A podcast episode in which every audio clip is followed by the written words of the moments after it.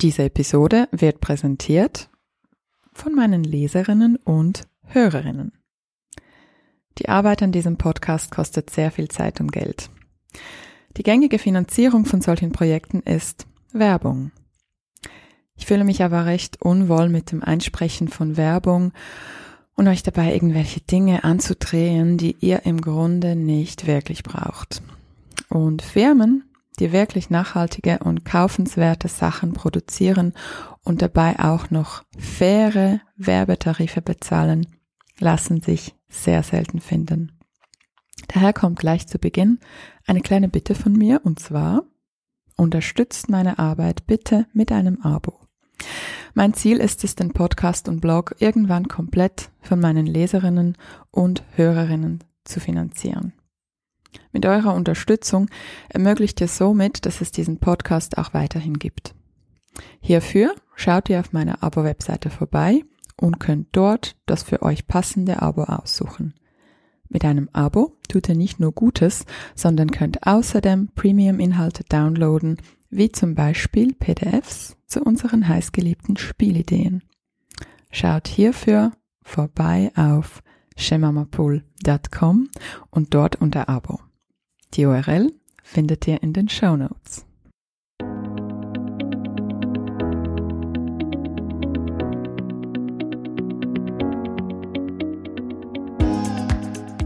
Hallo und willkommen zum Go Hug Yourself Podcast. Ich bin Ellen Giro, lebe in Zürich und bin Mutter von zwei unfassbar tollen Kindern, die viel zu schnell groß werden. Ich bin außerdem Sozialwissenschaftlerin und Journalistin. In diesem Podcast stelle ich Fragen, höre zu und versuche gemeinsam mit euch herauszufinden, wie das geht, sich selbst zu umarmen. Ich möchte verstehen, wie das mit der berühmten Selbstfürsorge und erfülltem Muttersein in unserer Zeit wirklich funktioniert und wie wir mit Erziehung die Welt verändern können. Schön bist du heute dabei. Los geht's. Mein heutiger Gast ist Guy Bodenmann. Guy Bodenmann ist Paartherapeut, Professor für Psychologie an der Uni Zürich und Autor mehrerer Bücher. Lieber Herr Bodenmann, willkommen zum zweiten. Ich freue mich sehr, dass Sie heute wieder mein Gast sind. Danke für die Einladung, ja. Ich habe Ihr letztes Buch mit ganzem Herzen gelesen und wage es wie folgt zusammenzufassen. Liebe ist nicht ein Gefühl, sondern eine Entscheidung. Und das leuchtet mir sehr ein grundsätzlich. Gleichzeitig befasse ich mich stark mit, mit dem Feminismus und bin gerade dabei herauszufinden, ob es sowas wie eine feministische Monogamie gibt. Und ich würde mit Ihnen gerne über treue und offenen Beziehungen aus einer feministischen Perspektive sprechen. Mhm, gut, bin ich gespannt, ja. Und zu Beginn gleich mit einem Case. Eine Freundin von mir ist seit sieben Jahren glücklich verheiratet, hat ganz okay und regelmäßigen Sex mit ihrem Mann und denkt dennoch neuerdings beim Sex ständig an ihren Bürokollegen und hat seitdem den besten Sex ihres Lebens mit ihrem Mann und gleichzeitig ein komplett schlechtes Gewissen, ja. weil das für sie eine Art emotionalen Betrug darstellt. Was würden Sie meiner Freundin raten, wenn sie zu Ihnen in Beratung käme? Ja, also das ist eine schöne Vorlage, die Sie da geben. Gut, also Sie sind, das, Sie haben es ja bereits schon angesprochen, diese emotionale Treue, das ist ein ganz wichtiger Begriff, den kannte man ja früher nicht. Früher war immer die sexuelle Treue eigentlich das Stichwort und das war noch stärker definiert eben als koitale Treue.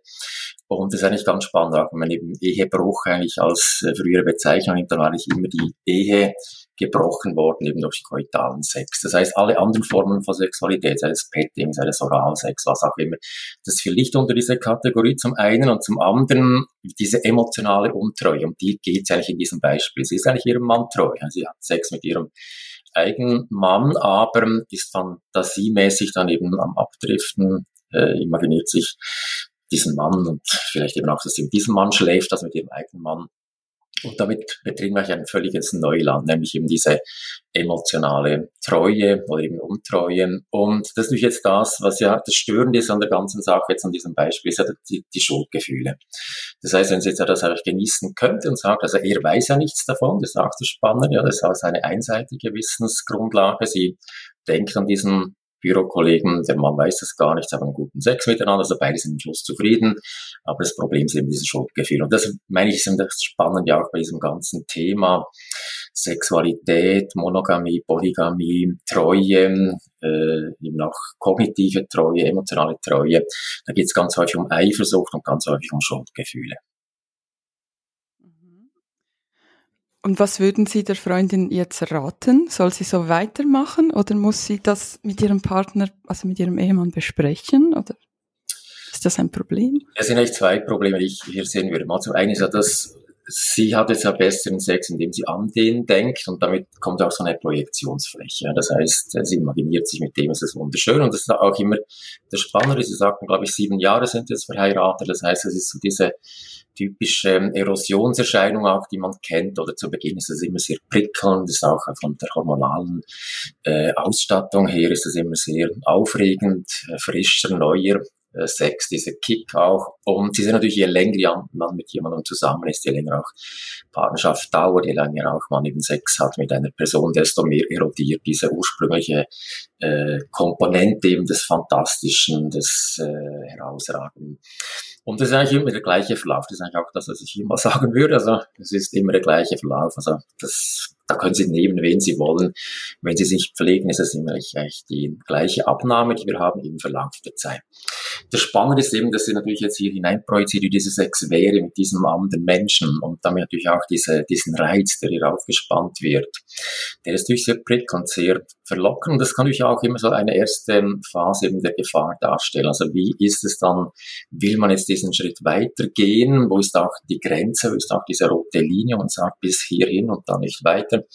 Und es beginnt eigentlich meistens kognitiv. Es beginnt ja meistens, dass man ein bisschen großzügiger wird. Vielleicht sagen, jetzt geht doch mit dir noch eins trinken und dann tauscht man die Nummern aus und dann chattet man miteinander und dann ist so eine neue Lage geschaffen nämlich nicht mehr nur Fantasien in diesem trauten Schlafzimmer der beiden, sondern es kommen da neue Dimensionen ins Spiel. Es wird ein dritter Mensch eben hier in diese Beziehung hineingelassen, emotional hineingelassen.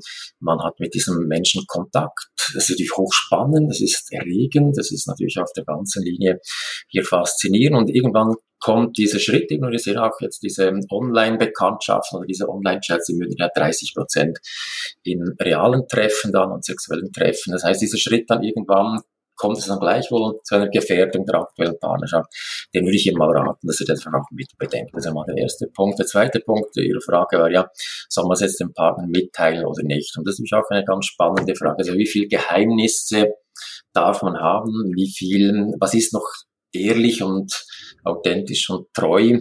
Und würde ich meinen, da muss jeder Mensch auch mit sich selber ins Klare kommen, wie viel möchte ich selber wissen. Es gibt auch dieses alte Sprichwort, dass ich nicht weiß, macht mir nicht heiß. Also je mehr ich weiß, desto mehr sorge ich mich auch, desto mehr plagt und treibt es mich auch um das würde ich meinen, ist dann ein Entscheid, der eigentlich, da gibt es auch keinen Rat jetzt aus therapeutischer Sicht, sondern das ist etwas, was jede Person mit sich selber ausmachen muss. Wie viel möchte ich überhaupt wissen?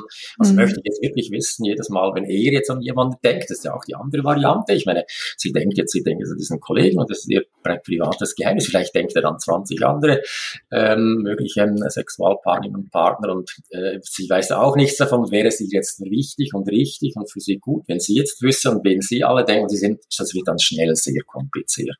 Mhm.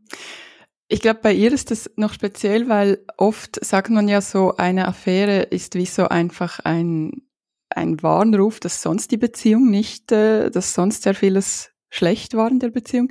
Bei ihnen ist es wirklich so, dass alles sehr gut läuft, dass sie haben keine Kinder, sie haben jetzt nicht irgendwie einen mega Stress mit Vereinbarkeitsdiskussionen, Mental Load. Ähm, und eben, sie haben diesen regelmäßigen Sex, das ist für beide wichtig. Und ich glaube, bei ihr ist es tatsächlich mehr so der Stress, ähm, dass, dass sie als Frau nicht diesem Bild entspricht. Also dass diese, ja, dieses Bild von der Frau, die nicht mit mehreren Partnern Sex haben darf. Ich glaube, diese Komponente spielt mit.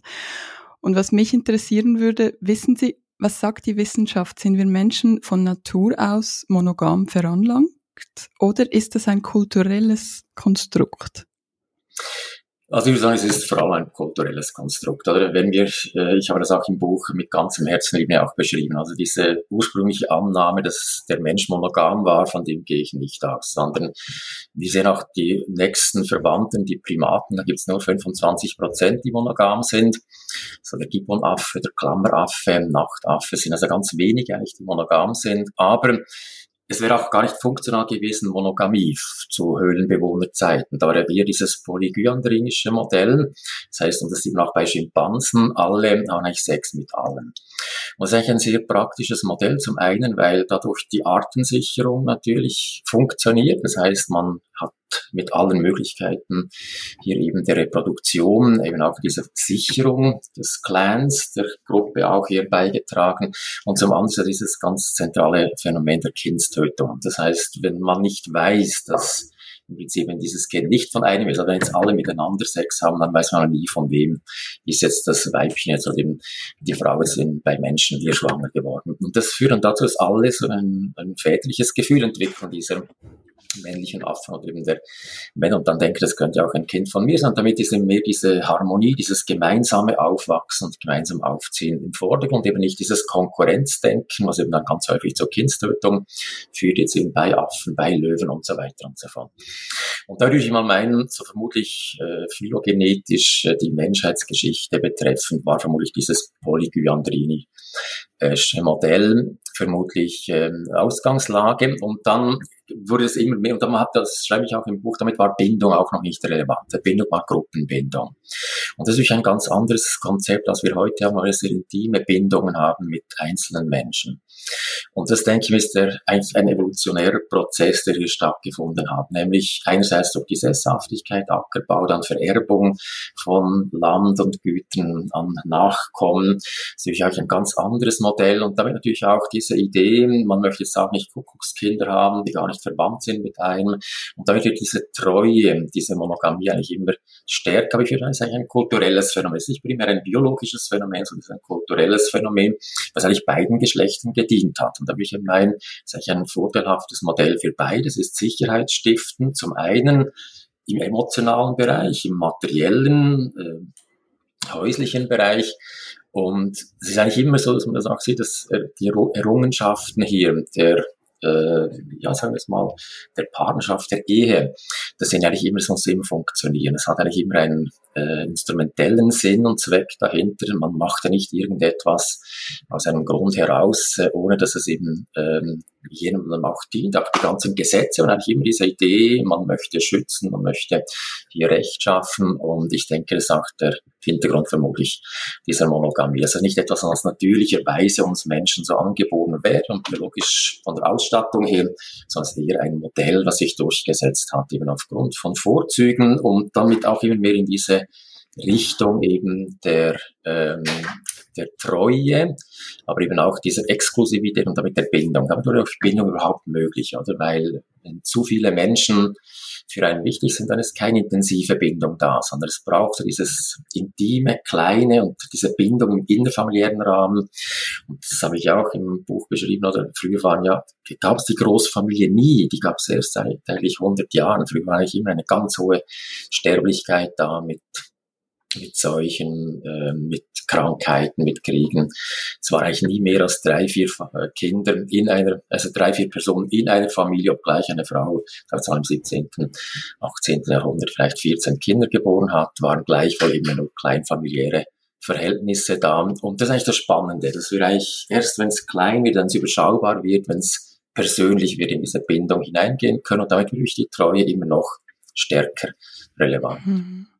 Und wenn, wenn diese Monogamie jetzt ein kulturelles Konstrukt ist, gibt es auch Untersuchungen in Bezug auf Geschlechter, also dieses Narrativ, dass Frauen weniger promiskuitiv sind als Männer, also weniger Sex mit unterschiedlichen Partnern wollen? Ist das ein Märchen oder Nein, ist das? Das ist ein Märchen, ja. Oder ist nochmals jetzt, wenn wir das biologisch betrachten, ist, oder da, da macht es eigentlich Treue, macht eigentlich Das ist das Spannende auch, es gibt die eigene Treue und die Treue des Partners, der Partnerin.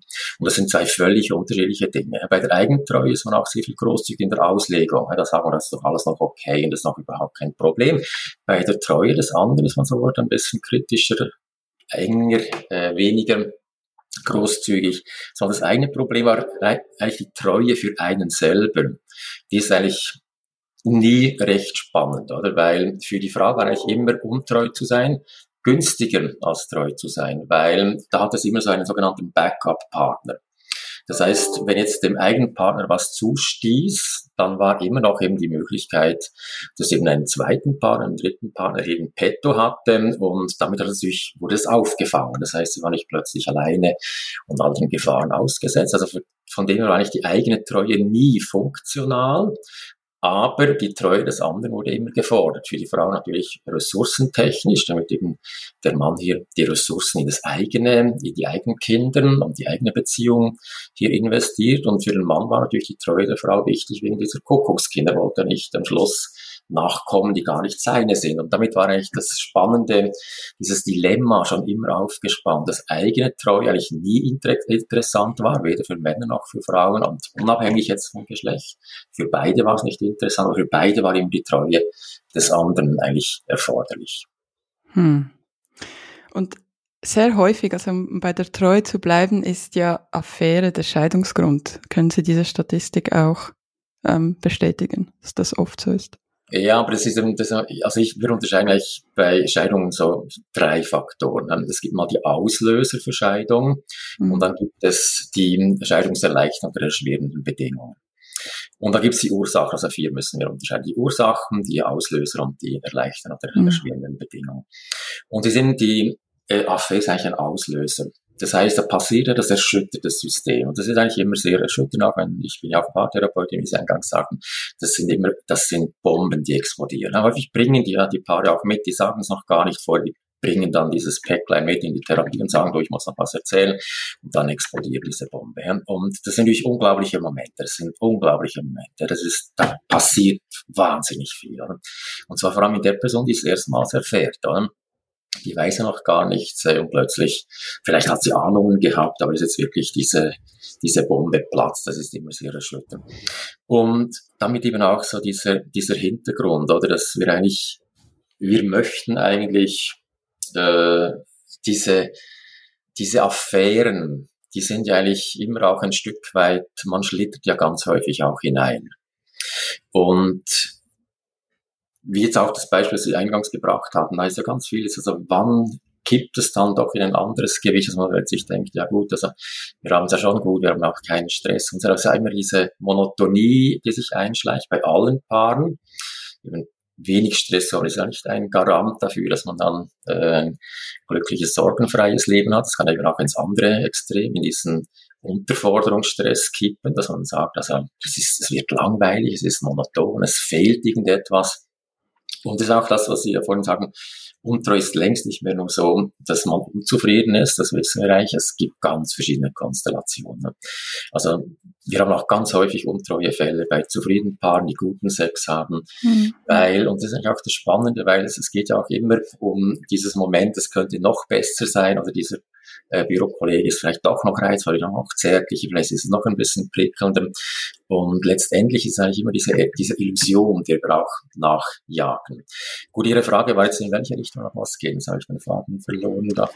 Ähm, ob Affären der Scheidungsgrund ah, sind. Ja, genau. Aber das, das ist in dem Fall eher der Auslöser. Dieser Auslöser. Diskussion.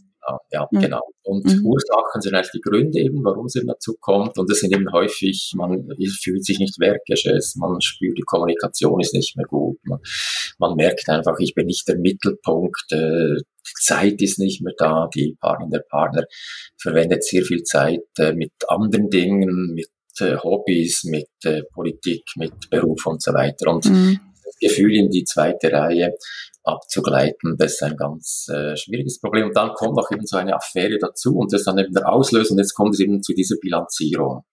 was spricht eigentlich noch zu bleiben, was spricht dafür zu gehen. Und diese Bilanzierung ist dann so ein kognitiv-emotionaler Akt, wo man sich dann überlegt und am Schluss, je nachdem, was überwiegt, wenn man sagt, also es spricht zu viel gegen eine Scheidung oder gegen eine Trennung, dann bleibt man trotz Affäre und man sagt auch, das, das Paket stimmt für mich so nicht mehr. Mhm. Dann geht man. Sie zitieren ja auch die amerikanische Paartherapeutin Esther Perel. Ähm, sie hat ja auch viele Bücher über Affären oder zwei Bücher über Affären geschrieben und ihre These ist ja, dass man nicht den Partner betrügt, sondern er sich selbst. Also man sucht in einer Affäre nicht einen anderen Menschen, sondern ein, eine eigene Identität. Wie sehen Sie das? Können Sie der These zustimmen? Ja, also ich denke, es geht eigentlich immer um sich selbst. Das ist eigentlich das Interessante am Menschen. Es ist eigentlich ein sehr egoistisches Wesen. Es geht eigentlich immer darum, dass man für sich das Optimum herausholen möchte und eben auch dieses, ich habe auch dieses Bankkonto der Liebe auch aufgespannt im Buch. Oder man muss auch einzahlen. Es ist eigentlich immer ein Geben und mhm. Nehmen. Eine gut funktionierende Paarbeziehung basiert eigentlich immer auf einem fairen, ausgewogenen Geben und Nehmen. Und diese Idee, man möchte mehr nehmen als geben, das ist natürlich auch, hat wieder dieses egoistische Motiv dahinter, dass ich denke, also ich, ich kann noch mehr aus diesem Leben herauspressen, mir steht noch mehr zu, ich habe noch mehr Anrecht auf noch schönere Momente, noch mehr Glück. Und ich denke, das ist ein Punkt natürlich auch bei Affären, eben dieses ich bin im Zentrum, um mich geht es, ich muss glücklich sein. Das ist ein, äh, ja, es hat ja so in den 70er Jahren begonnen, so diese ganze Selbstaktualisierung, Selbstverwirklichungs, ähm, Theorie ja mit, dem, mit der humanistischen Psychologie Carl Rogers. Und das sind schon Momente, die bis heute eigentlich ganz stark ihre Blüte treiben. So dieses Moment eben nehmen, alles genießen, dieses äh, auf sich äh, vereinigen, dieses Glückliche und diese andere Seite eben der Medaille, die eigentlich immer da ist, dass man eben auch geben muss, dass man auch für andere da sein muss, die rückt häufig in den Hintergrund. Und damit sind Affären schon, denke ich mir, es geht nicht, man will ja meistens nicht einem anderen etwas auswischen. Das gibt es natürlich auch. Es gibt auch die Affäre aus Rachemotiven heraus. Jetzt hat er oder sie was gemacht, jetzt zeige ich es ihm oder ihr. Aber ganz häufig ist es einfach ein, ich spüre, da ist noch was und das fasziniert und das steht mir auch zu. Und eben diese rote Linie, wann ziehe ich die, das ist eigentlich der entscheidende Punkt. Und da bin ich eben, weil meine Treue anders definiert wird als die Treue des anderen, sehr viel großzügiger in der mhm. Auslegung. Ja, das ist auch total spannend. In Ihrem Buch gibt es ja diese zwei Fragebögen und ich habe den für mich ausgefüllt und ich war natürlich bei mir viel großzügiger als meinem genau. Partner gegenüber. Das ist genau ja. dieser Effekt.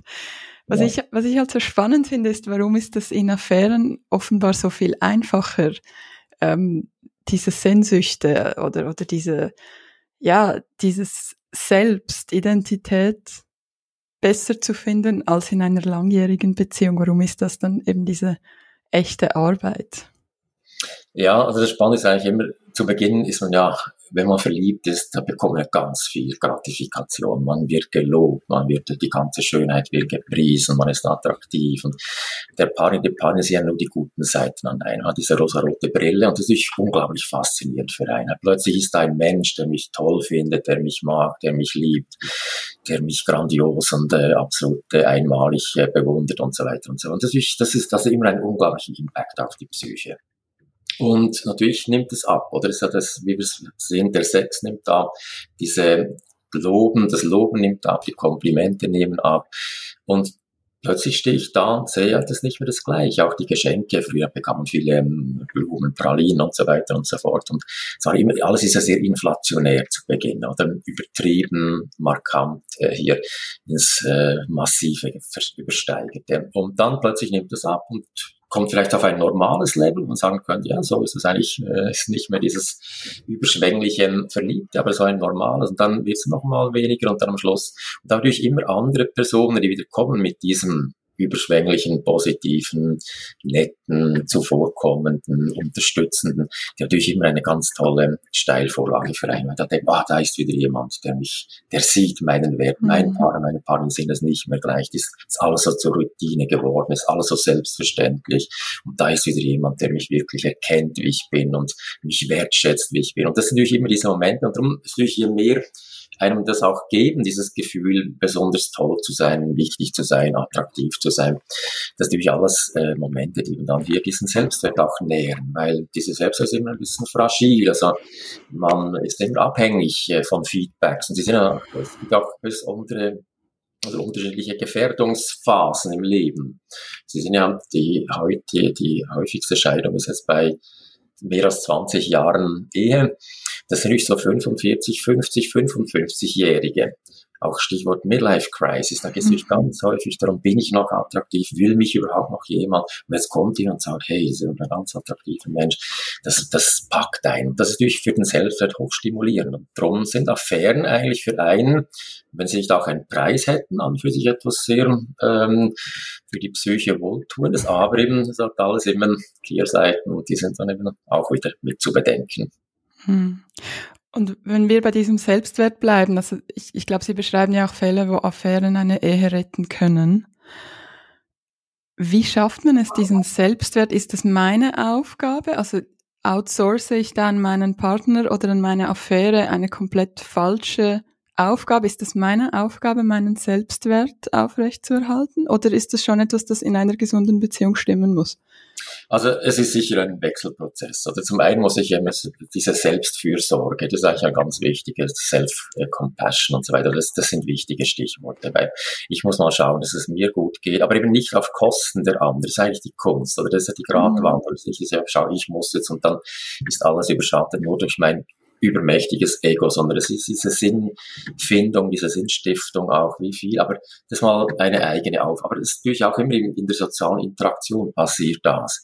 Das passiert durch Menschen, die einem Rückmeldung geben, auch fachlich, beruflich natürlich, äh, in ganz verschiedenen Bereichen. Und all diese Rückmeldungen, die nähren ja diesen Selbstwert und damit natürlich auch eben dieses Bewusstsein, dieses Selbstkonzept, was einem tragfähiger wird und natürlich auch immer wieder fragil und wird immer auch wieder fragil, ist nicht einfach mal da und eine konstante Größe, sondern das variiert auch mit der Phase. Man denkt, ja, vielleicht bin ich doch nicht so attraktiv, vielleicht gibt es doch noch andere und so weiter und so fort. Und darum ist es eigentlich auch so dieses Moment jetzt, dass die Affäre eigentlich das Selbst retten könnte, von dem gehe ich nicht aus. Also ich eigentlich mhm. meine, diese Idee, Affären können auch einen positiven Effekt haben. Sie rütteln natürlich ein Paar massiv auf. Und ein ganz großes Problem von Paaren oder von vielen Paaren ist ja dieses nicht zulassen von Konflikten, dieses Harmoniebedürfnis, das übermächtig ist, alles wird unter den Teppich gekehrt, Konflikte sind nicht äh, erlaubt. Und diese Dinge werden natürlich jetzt massiv zerschüttert mit einer unglaublichen und mit einer Vehemenz, dass man nicht mehr einfach sagen kann, äh, Deckel drauf, das ist alles gut, sondern wobei das auch ich hatte gleich gestern so ein paar da äh, hat sie uns das mitgeteilt in der ähm, Therapie. Es Riesenexplosion. Er aufgestanden, aufgeschossen, förmlich aus dem Zimmer gerannt. Und sie sehen, da passiert etwas. Und jetzt ist die Frage, kann man das jetzt nutzen? Weil jetzt ist eben hier mal dieser Deckel weg der da ständig über Jahre hinweg äh, auf diesem, auf diesem Dampfkochtopf eigentlich und je mehr man eben negative Energie ansammelt, desto schlimmer wird dieser Druck in diesem Kessel. Und da kann es dann heilsam sein, in Anführungszeichen, jetzt mal hin gucken zu müssen und sagen, hey, was ist mhm. eigentlich jetzt passiert? Und das ist auch ganz häufig eben diese Idee, es ist eigentlich ein dyadischer Prozess und Treue. Es ist nicht so eine Person, gut, es gibt es natürlich auch jetzt notorisch ähm, untreue Personen, die von der Persönlichkeit her oder von einer Pathologie her untreu sind, aber meistens ist es eine dyadische Konstellation, ein Paargeschehen. Weil ich eben immer wieder ich fragte nach, ich habe da, ich habe rückgemeldet, bekam keine Antwort. Ich erfahre nicht mehr das, was ich brauche. Und das sind immer beide involviert. Und das ist zu realisieren und daraus etwas Neues machen zu können, das ist eigentlich so diese Wegscheide, wo wir eigentlich stehen. Bei Untreuefällen entweder zerbricht es und das Ganze ist am Ende oder es ist die Chance für einen Neuanfang. Mhm. Und seltenere Fall gleichwohl, ja. Mhm, mhm.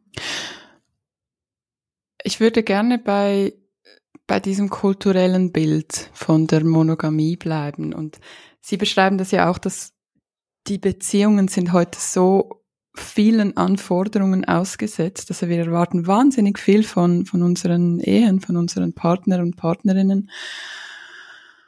Und Sie beschreiben das ja auch so schön mit diesem Restaurant. Also wenn ich einen Partner habe, der nicht gut kochen kann, dann gehe ich auch in ein Restaurant und outsource quasi dieses Problem. Ja. Warum können wir nicht so einen pragmatischen Blick auf Sex haben? Warum können wir nicht sagen, ja, es ist jetzt einfach, Sex klappt nicht, weil die, die offenen Beziehungen, sie sind ja total trendy, aber sie sind dennoch ziemlich mit sehr vielen Vorurteilen behaftet. Ja, Vorurteil ist noch das eine. Ich meine auch Probleme. Also nicht nur einfach so, mhm. ich sage Trendy heißt ja nicht, dass es unbedingt was ist, was psychologisch jetzt eben funktioniert. Und ich denke, die ganz Grund ist, was ja auch spannend ist, wenn man mal die Studienlage betrachtet, dann ist ja nicht einfach so, ne, mal eine Person mit offener Beziehung, mit zwei, also eine polygame Beziehung jetzt mit zwei Partnerinnen, oder? die haben nicht den gleichen Stellenwert. Es geht immer Partner in eins und Partner in zwei. Also diese völlige äh, Egalität, wo man sagen kann, das sind einfach, beide sind mir genau gleich lieb und teuer. Und mit beiden habe ich, das stimmt so nicht. Also es gibt eine ganz schöne, spannende neue Studie, die zeigt, man hat auch dort die präferierte Person, Partner in eins, und Partner 2 steht da dahinter. Oder? Und sie sind damit, ist das natürlich schon mal spannend. Das ist also nicht einfach, und der Mensch, und das ist ja auch das, ähm, was ich immer denke, also ich argumentiere auch ganz stark von diesem Bindungsbedürfnis her. Das ist eigentlich so, dass ich bin ja ganz stark auch in der Bindungstheorie äh, verankert und man sieht eigentlich, das ist eines der Grundbedürfnisse und man weiß das von Kindern her, Kinder ohne Bindung, das war diese ganz große äh, Erkenntnis in der Hälfte des letzten Jahrhunderts, dass Kinder sterben, äh, hochgradige, schwierige äh, Entwicklungsverläufe und Entwicklungsstörungen eben zeigen, bis hin eben auch zu Hospitalismus, also ganz schwierige Störungen entwickeln, wenn sie keine Liebe, Bindung erhalten, oder? Und was eigentlich bei den Kindern gilt, das gilt aufs ganze Leben. Wir brauchen eigentlich immer Bindung. Und wir sehen am Anfang ist es eine sehr einfache Geschichte. In der Regel ist es Bindung zwischen Säuglingen und Eltern oder anderen engen Bezugspersonen. Das ist auch sehr selektiv und exklusiv. Also nicht Bindung zu Tausenden von Menschen. Das ist ein ganzes, drei bis vier Personen, mit denen wir eine intensive, enge Bindung haben können als Säugling. Und Sie sehen auch später im Erwachsenenalter, natürlich haben wir heute tausend Facebook-Freunde und so weiter, aber das Effektive, die wirklich guten Freundschaften sind auch zwei, drei, da sind vielleicht auch zwei, drei Familienmitglieder dabei, sind auch so drei, vier, das ist immer ein ganz klein exklusiver Kreis. Und das ist natürlich auch der Punkt jetzt bei diesen monogamen Modellen. Es geht eigentlich immer darum, man möchte eigentlich Bindung und Bindung ist eigentlich immer auf Dauer angelegt. Bindung ist nichts Volatiles, mal heute möchte ich die und dann möchte ich den, sondern es ist immer eigentlich diese Idee, ich investiere in diesen Menschen mit der Idee, dass es eine Langfristigkeit hat in dieser Beziehung, in dieser Perspektive, eine Kontinuität, weil nur dann bin ich sicher ich bin bindungsmäßig nie sicher, weil ich nie weiß, wie lange dauert das. Und wenn ich durch eben nach Hause komme und die Person sagt, ja, heute ist vorbei, dann ist es natürlich extrem erschütternd. Das heißt, ich gehe mit der Idee nach Hause, es ist immer noch alles okay und es dauert ab morgen an und übermorgen und hat diese perspektivische äh, Seite. Und da ist eben diese Idee, dass eigentlich die Bindung das Wichtigste ist. Das ist mal diese Prämisse und was ich auch eben sage, dass auch diese emotionale Untreue, dieser an für sich völlig in Ordnung, wenn man so will. Da spricht eigentlich nichts dagegen. Oder das ist ja auch vor mit Ihrem Beispiel mit dieser Freundin, äh, die hier an ihre Arbeitskollegen denkt während des Sexes mit ihrem Mann, da kann man sagen, was soll da dran nicht schlimm sein? Die macht ja nichts, sie ist ja treu mit ihrem Mann hier im Bett. Und das Problem, was wir eigentlich haben, ist, dadurch, dass die Bindung einen unglaublichen Stellenwert gewonnen hat und es hatte noch nie diesen Stellenwert in der ganzen Menschheitsgeschichte, weil früher starben die Menschen eben sehr häufig weg und so weiter. Das heißt, man hat auch nicht investiert auch in Kinder nicht bindungsmäßig. Das hat sich nie gelohnt, auch für noch die beste Mutter oder den besten Vater. Das war einfach zu ähm, riskant, da sich bindungsmäßig so zu investieren. Und jetzt heute können wir das. Und das ist eigentlich auch wieder spannend. Jetzt können wir es und fordern es auch ein. Und damit wird es überhaupt auch erst zum Thema, also diese ganze, also diese ganze Treue, eigentlich eine Dimension mal eben der Bindung, aber auch eine Dimension der Langlebigkeit. Ich meine, wir haben ja vorhin gehört, die meisten Paare, sich scheiden lassen, heute nach 20, 25 Jahren, das sind 50, 55-Jährige. Da war früher der Lebenshorizont schon vorbei. Das heißt, mit 50 haben wir nicht, noch trennen oder scheiden lassen, weil man sagt, oh, die nächsten fünf Jahre, die schaffen wir auch noch miteinander. Wenn es natürlich nochmals 30, 40 Jahre sind mit 50, das ist eine ganz andere Dimension. Und ich denke, es sind ganz viele Konstellationen, die jetzt zusammenkommen, die am Schluss eben diese Frage, ist denn Monogamie ein Modell für uns oder für mich, mhm. die diese mhm. Frage auch entzünden? Und ich möchte vielleicht noch einen Punkt einfügen. Wir haben die Sexualität als ein System, wir haben die Bindung als ein anderes System und wir haben innerhalb der Bindung auch diese Unterstützung. Das heißt, dieses Füreinander-Dasein. Und wenn wir mal von dieser Seite hier argumentieren, und wie, das ist ja mein äh, Hauptforschungsgebiet seit 25 Jahren. Wie unterstützen sich Paare unter Stress? Und sie sind, das ist häufig nicht erbaulich. Also, dass ich da sehe, wir haben ja Videoanalysen, wir prüfen, wie machen die das und so weiter. Und ganz häufig muss man sagen, also, da liegt noch ganz viel Luft nach oben. Das ist noch überhaupt nicht das, was man sich wünschen würde, was man sich vorstellen könnte. Und wenn man es bedenkt, nur schon mit der ersten mit dem ersten Partner, könnte man das besser machen, mehr herausholen aus dieser Ressource. Es ist gar nicht so einfach, da noch einen zweiten, einen dritten, einen vierten Partner da und einen Partner. Sie sind, es wird, plötzlich wird es dann nicht mehr attraktiv, weil es ist ja noch, vielleicht mit mehreren Personen Sex zu haben, ist ja noch schön, kann man sagen, okay, das ist noch spannend und äh, stimulierend, aber plötzlich, wenn jetzt alle kommen und sagen, hey du, ich habe auch noch ein Problem und hör mir mal zu, oder? und dann muss ich da vier, fünf Menschen dazu hören, dann muss ich sagen, ist es wirklich ein lohnendes Modell oder bin ich nicht doch wöder, äh, wohler mit einer einzigen Person? Das mhm. sind alles Überlegungen, die häufig eben nicht in die Gleichung einbezogen werden. Mhm. Ja, es sind jetzt ganz viele Punkte, die Sie angesprochen haben. Also vor allem das Buch. Wir hatten ja in der ersten Episode, in der wir zusammen gesprochen haben, haben wir über dieses Buch Bis das der Stress uns scheidet gesprochen. Und ähm, ich muss sagen, das ist wirklich, das funktioniert. Also ich habe das Modell, wir üben uns darin und ich kann jetzt nicht garantieren, dass ich bis zum Lebensende mit meinem Mann zusammenbleiben werde, aber ich habe das Gefühl, alleine schon durch diese gegenseitige Unterstützung entsteht so eine starke Freundschaft, die, wovon auch die Beziehung und vor allem die Kinder profitieren würde, falls es zu einer Trennung käme. Also ich finde das wirklich ein Top-Modell. Was mich aber interessieren würde, die 50-Jährigen, die sich jetzt trennen, hat das mit der Emanzipation der Frau zu tun? Also, dass, dass die Frauen vielleicht plötzlich merken, ich bin nicht ein Nobody, wenn ich keinen Mann habe? Gibt ja, es dazu Untersuchungen? Das ist ein ganz wichtiger Punkt. Also, also überhaupt die Unabhängigkeit der Frau ist ein ganz wichtiger Faktor im Scheidungsgeschehen. Oder wir haben ja gesehen, diese die Auslöser, oder sind für alle gleich. Also jetzt sagen wir Untreue, da kann es natürlich der Mann wie die Frau auch überlegen, ja, will ich noch mit diesem Menschen zusammen sein? Und da geht es ja ganz stark um diese Investition. Wenn man spürt doch, das war eigentlich immer ein lieber Mensch zu mir. Hm?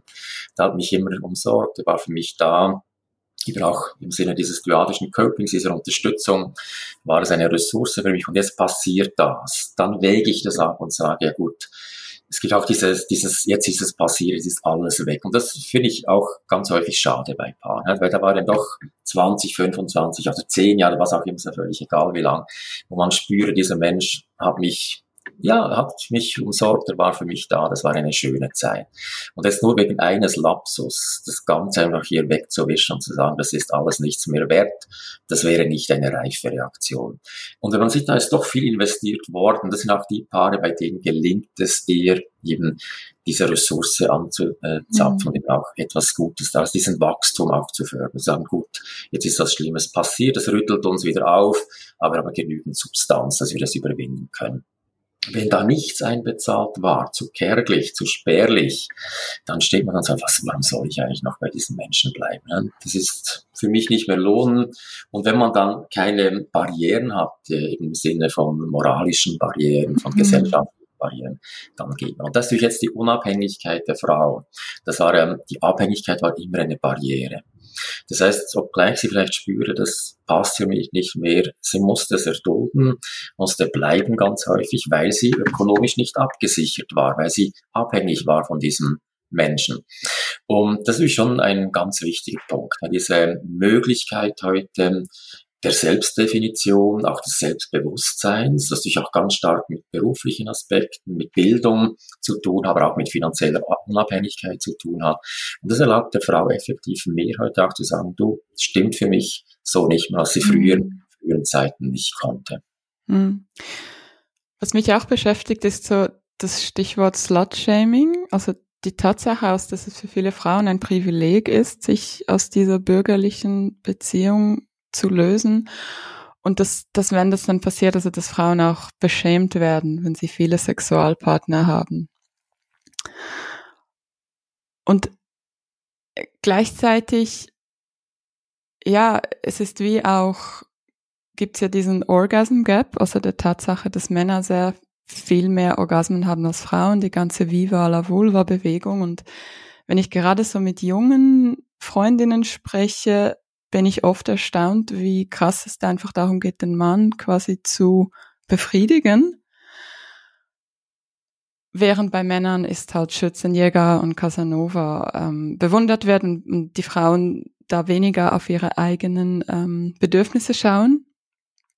Und da finde ich das irgendwie auch grundsätzlich gut, dass wir als Gesellschaft so über neue Entwürfe des Miteinanders sprechen, also sei das jetzt Polyamorie oder offenen Beziehungen. Wie sehen Sie das? Ja, also ich denke, das sind ja ganz viele äh, Stichworte jetzt äh, hier in die Runde geworfen, die ja nicht unbedingt mit Polyamorie was zu tun haben, sondern das geht ja um ein anderes Rollenbild. Hm?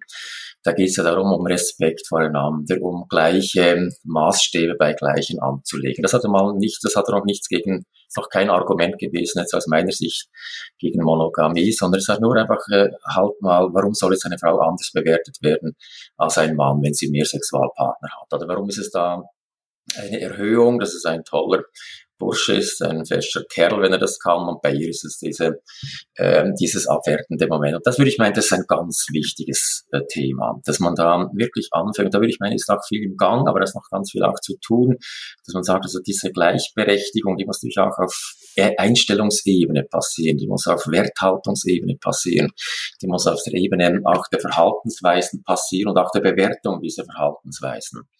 Und das würde ich meinen, da ist noch viel zu tun und ist aber auch einiges im Gang. Das andere, dass man deswegen gleich die ganze Beziehungsform in Frage stellen muss, das würde ich meinen, ist ja auch immer Wissenschaft. Wissenschaft ist immer hinterfragen. Also da stoßen Sie bei mir natürlich offene Türen ein, weil das wäre ja, wir wären nie weitergekommen, wissen wir würden heute nicht zum Mond fliegen können, auf den Mars fliegen können, ähm, wenn es mit Satelliten im Moment, wenn wir nicht diese Offenheit hätten, immer wieder Frage, das gibt's noch Besseres, das gibt es noch für Ideen, für Modelle. Und da würde ich meinen, das ist ganz wichtig, dass wir da offen bleiben, weil, wie gesagt, das ist eine Kultur, ist immer auch ein Prozess.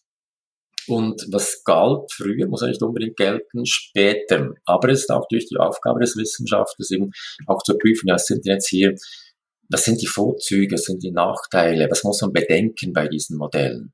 Mhm. Und diese Offenheit zum einen, diese Offenheit des Geistes, eben auch diese Zukunftsgewandtheit, würde ich meine, ist der Motor, um eben auch Hypothesen zu prüfen, Fragestellen zu, hier in, in die Runde zu werfen. Aber ähm, das heißt auch nicht, dass man jetzt einfach unbedarft, eben so diesen Hype, jetzt ist es einfach in, jetzt muss man polyamorös sein dem man auch so unbedarft folgen soll. Das, das wäre jetzt wirklich die Aufgabe zu prüfen, ja, was ist denn der Vorzug? Warum möchte ich denn das Modell? Und ist auch immer, und ich denke, da sind wir heute sehr viel weiter als noch vor 50 oder 100 Jahren die eigenen Entwürfe. Und mir äh, scheint es einfach ein Stück weit, dass wir da noch gar nicht so viel weiter sind als früher. Früher waren es einfach andere, die dominieren, jetzt sind es andere Lager, die dominieren. Und letztendlich so diese eigene Findung, dass man sagt, also, wo bin ich eigentlich, wo sind wir als Paar, wie möchten es wir? Da ist wieder ganz viel Druck, oder? Man muss wieder modern und eben hypig sein, dass man sagt, also, für mich passt jetzt dieses Modell und dann kann man auch vor sich bestehen und sagen, wir möchten es so und es ist gut. Und, und da würde ich eben meinen, da sollten wir noch sehr viel mehr auch eben diesen Mut haben oder auch ja dieses äh, sagen, was möchten wir? Und da ist durch die Kommunikation ein Schlüssel. Mhm dass wir miteinander, also ich meine nur schon die ganze Frage Treue, also machendes Paare sagen wir am Anfang, du, was ist für mich Treue? Was, wo ist das? Also ich weiß nicht, wie viele Paare das wirklich machen. Das ist auch immer so dieses implizite, diese Annahme, du weißt schon, was Treue ist und ich weiß es auch, aber das stimmt so gar nicht. Und da will ich meinen, da wäre Bedarf, auch zu reden miteinander, eben auch über diese Modelle. Was ist denn für dich offene Beziehung? Was heißt das für mich? Was heißt Polyamorie? Was heißt denn all das? Oder offene Sexualität? Wollen wir das? Was sind da die Preise und die Kosten? Und da ist ja ganz viel noch im Argen. Da passiert ganz wenig. He? Es ist da viel gesellschaftlicher Druck da, es ist viel äh, en vogue, aber wirklich das Paar runter das Brechen in ihrer Beziehung mal sagen, hey, wie sehen wir? Und das ist ja auch nicht etwas, was man zu Beginn macht, das müssen man eigentlich immer wieder machen, sagen, mhm. sind wir zwei Jahre zusammen, wie sieht's jetzt aus, sind wir jetzt offen für eine offene Beziehung, wollen wir das jetzt, wie sieht's bei dir aus, bei mir? Und das passiert überhaupt nicht. Oder? Das ist eigentlich genau das Paradoxale, auf der einen Seite das hohe Konstrukte, die da in den Raum geworfen werden, auf der anderen Seite der. Mensch einzeln, aber auch als Paar, wird, macht wenig damit. Um bei der Wissenschaft zu bleiben, gibt es ein wissenschaftliches Zwischenfazit, wo das Glück höher ist, in offenen Beziehungen oder in monogamen? Es ist nicht so einfach. Oder? Also es gibt mal eine schöne Studie, die ich eigentlich ganz spannend finde, wo polyamoröse und monogame in Bezug auf die Kinder mhm. äh, die Effekte untersucht haben und zeigen, den Kindern geht's besser in monogamen Partnerschaften. Ne? Und das ist eigentlich auch spannend, weil äh, die andere Lage ist eigentlich immer eben, es gibt also eben nicht einfach nur, es ist auch eben dieses konsensual, äh, Polygame ist ein ganz wichtiges Stichwort. Also, nämlich, und das ist auch meine Erfahrung jetzt als Partner, aber ich kenne ganz wenig Paare, wo beide mit vollem Herzen sagen, doch, ich möchte das. Also meistens eine Person, die es stimuliert und sagt, mhm. du, ich möchte das jetzt, und die andere muss nachziehen, um diesen Menschen nicht zu verlieren, um nicht als spießig zu gelten, was auch immer. Und das ist nicht das, wovon wir eigentlich sprechen sollen. Das sollte ein Lebensentwurf sein, dem beide bejahen, zustimmen und sagen, doch, das ist so, so möchte ich leben. Und nicht, weil du es möchtest, sondern weil es auch mein Modell ist und ich mir das vorstellen kann und so möchte. Und das ist eigentlich der seltenere Fall. Das muss ich Ihnen ganz ehrlich gestehen. All die mhm. Erfahrungen, die ich gemacht habe, es ist ganz selten, dass da beide voll relam in diese Modelle hinein wollen, sondern jemand stimuliert, sagt, also ich will das jetzt und wenn du nicht mitziehst, dann lassen wir es, oder? Und das setzt natürlich wieder Druck. Und damit sind wir eigentlich nicht in einer freien Entscheidungswelt, wo man sagen kann, doch, ich möchte auch ausprobieren. Und das ist mal ein Punkt. Und damit eben sind eigentlich die, die es dann durchziehen, sind ja ganz häufig auch, ähm, das zeigen auch die Studien, dass durch Sex, dass die sind liberaler in der ganzen Einstellung. Mhm. Das sind Menschen, und damit ist schon mal eine wichtige Größe, die natürlich jetzt hier reinspielt, weil die Partnerschaftszufriedenheit ist zum Beispiel als abhängige Variable. Das ist da komplex eigentlich, ja, weil wir möchten ja alle zufrieden sein und damit sind eigentlich auch 83 Prozent der Menschen sind zufrieden in ihren Partnerschaften. Ne? Und das zu einem Zeitpunkt, als wir beispielsweise 50 Prozent Scheidungen hatten, hatten wir gleichwohl über 80 Prozent zufriedene Paare. Und Sie sehen, es geht ja nicht miteinander. Ne? Wie können wir denn so viele Zufriedene haben und gleichwohl so viele Scheidungen?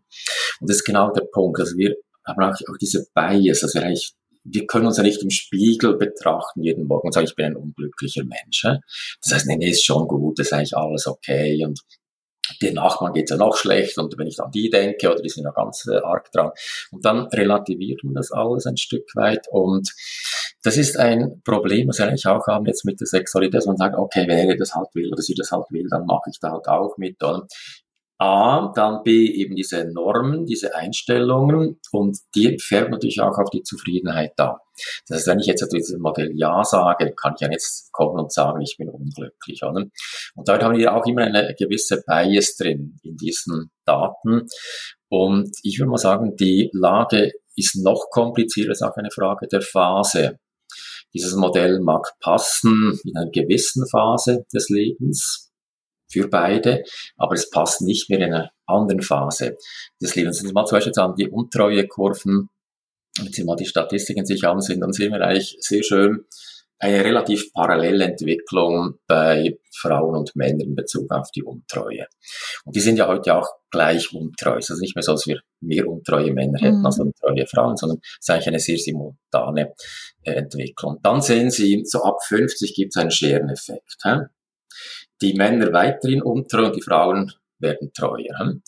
Und spannend war es dann so, nach 60 war dann früher auch wieder Schluss. Und jetzt seit Viagra sehen wir das ungebremst weiter ansteigend.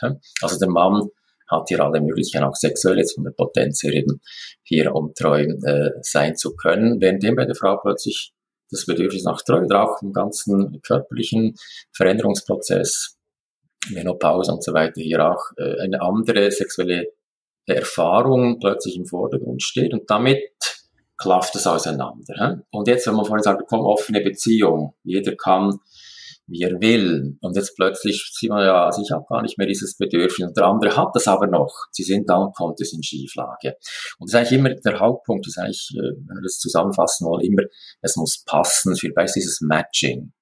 Mhm. Wenn etwas passt für beide und wirklich, vielleicht von ganzem Herzen, das finde ich auch ein schöner Titel, auch eben von ganzem Herzen lieben, auch von ganzem Herzen zusagen können, doch, das möchte ich so dann ist es absolut ein Modell, das ich finde, das soll gelebt werden können. Mich fängt es dann an zu stören als Psychologe und eben als Therapeut, wenn ich sehe, es geht auf Kosten von jemandem. Mhm. Und solange es eben auf Kosten von jemandem geht, dann ist es nicht mehr ein Modell, was ich als funktional betrachte. Mhm, mhm.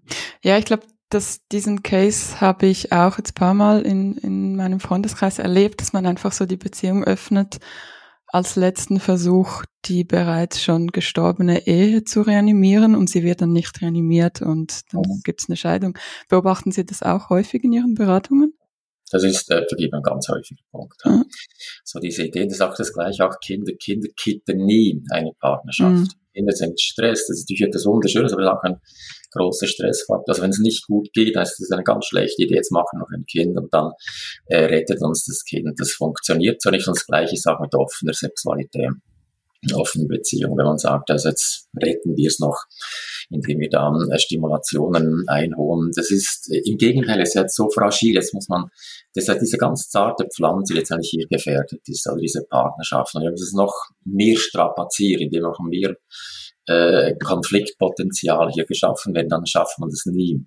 Das, was eigentlich hier ganz zentral wichtig wäre, mal einfach hinzugucken. Da eben eine Paartherapie, also sehr, sehr viel klüger hier anzustreben als eine offene Beziehung.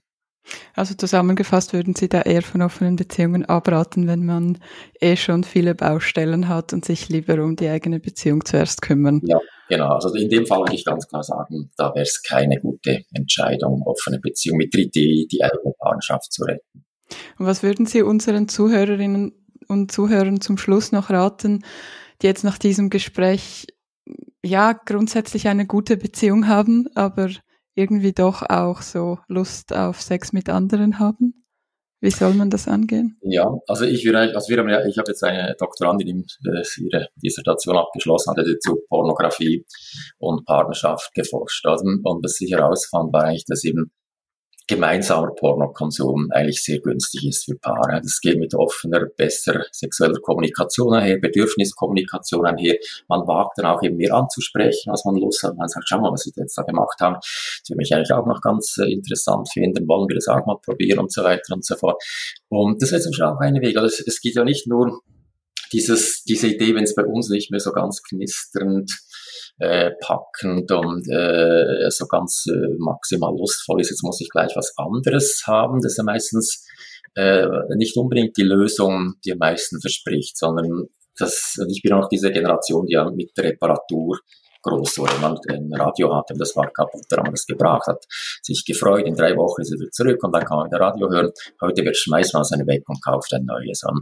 Und ich denke, das ist eine ganz andere Mentalität. Also diese Idee, jetzt habe ich doch was, können wir nicht da schauen, wie wir es verbessern können. Brauche ich da wirklich etwas Neues, das mir dann diesen Kick gibt und da sehen wir natürlich schon die Paare, die ja längerfristig gut unterwegs sind, auch gute Sexualität haben, nach Jahren, das ist immer die investieren.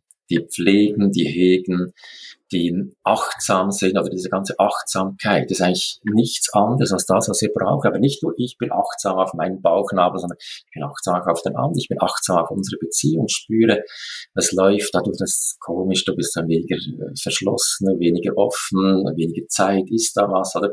Und dann nicht gleich außenbeziehungsmäßig, aber man spürt dann doch ein bisschen ab, ein Rückzug, wenn man den anspricht, kann man gegensteuern. Wenn man das einfach laufen lässt, dann entgleist irgendwann, dann entfremdet man sich.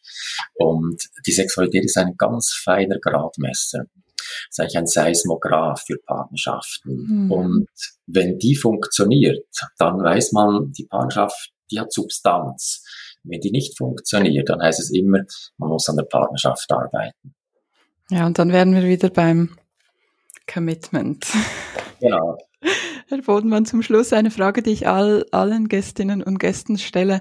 Ähm, bei meinem Podcast geht es ja um die Selbstfürsorge im weiten Sinne. Also die Selbstfürsorge kann auch sein, dafür zu sorgen, dass, dass man guten Sex hat oder eine gute Beziehung. Was ist Ihre persönliche Selbstfürsorge? Ja, also für mich ist durch die Zeit ein ganz rares Gut. Aber ich denke, was bei mir eigentlich das Schöne ist, also ich mache das eben noch mit Leidenschaft und Freude. Und auch Forschung ist etwas, was ich äh, sehr spannend finde, also mich immer noch äh, total begeistert. Ist auch nach 30 Jahren Forschung und, äh, und ich denke, was eben auch das Schöne ist, auch immer wieder das Mitnehmen also mal das Zurückgeben auch. Ich meine, das sind diese Bücher haben die Idee, was wir aus der Forschung wissen, den Menschen auch wieder zur, zur, Verfügung zu stellen. Da sind ja ganz viele Paare dahinter, die sich äh, aufgeopfert haben, an diesen Studien teilzunehmen. Dass man auch wieder sagt, gut, das war nicht einfach nur für meine Karriere und äh, für das, sondern das soll zurückfließen. Und das finde ich etwas sehr Gratifizierendes, dass man weiß, man kann dann auch vor allem eben auch so in einer Welt, wo alles überall äh, behauptet und äh, auch diese Fake News jetzt sind, das ist ein, eine Entwicklung, wo man, wo ich denke, die Wissenschaft auch wieder eine Rolle spielen könnte. Man möchte, wo man doch wissen möchte, was ist denn jetzt Sachen? Das ist mal eines, was mich äh, selbstfürsorglich eigentlich, äh, und das zweite eben auch, dass man selber auch für die eigene Partnerschaft ganz viel profitieren kann.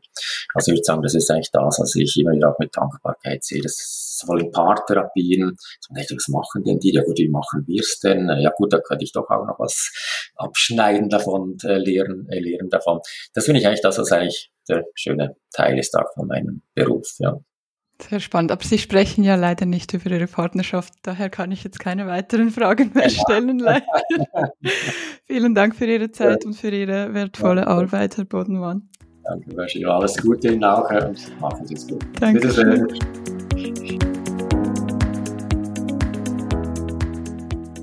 Das war es für diese Woche mit Go Hug Yourself. Ihr findet alle URLs sowie ein Transkript der heutigen Episode auf gohugyourself.com die URL in den Show Notes. Und jetzt ganz am Ende gibt es noch ein zweites Call to Action, wie man es in unserer Branche der digital Kreativen so sagt, und zwar folgende. Die Arbeit an diesem Podcast kostet sehr viel Zeit und Geld.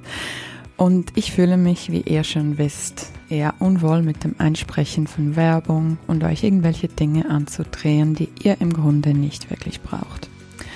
Wenn es euch also wert ist, Unterstützt meine Arbeit bitte mit einem Abo.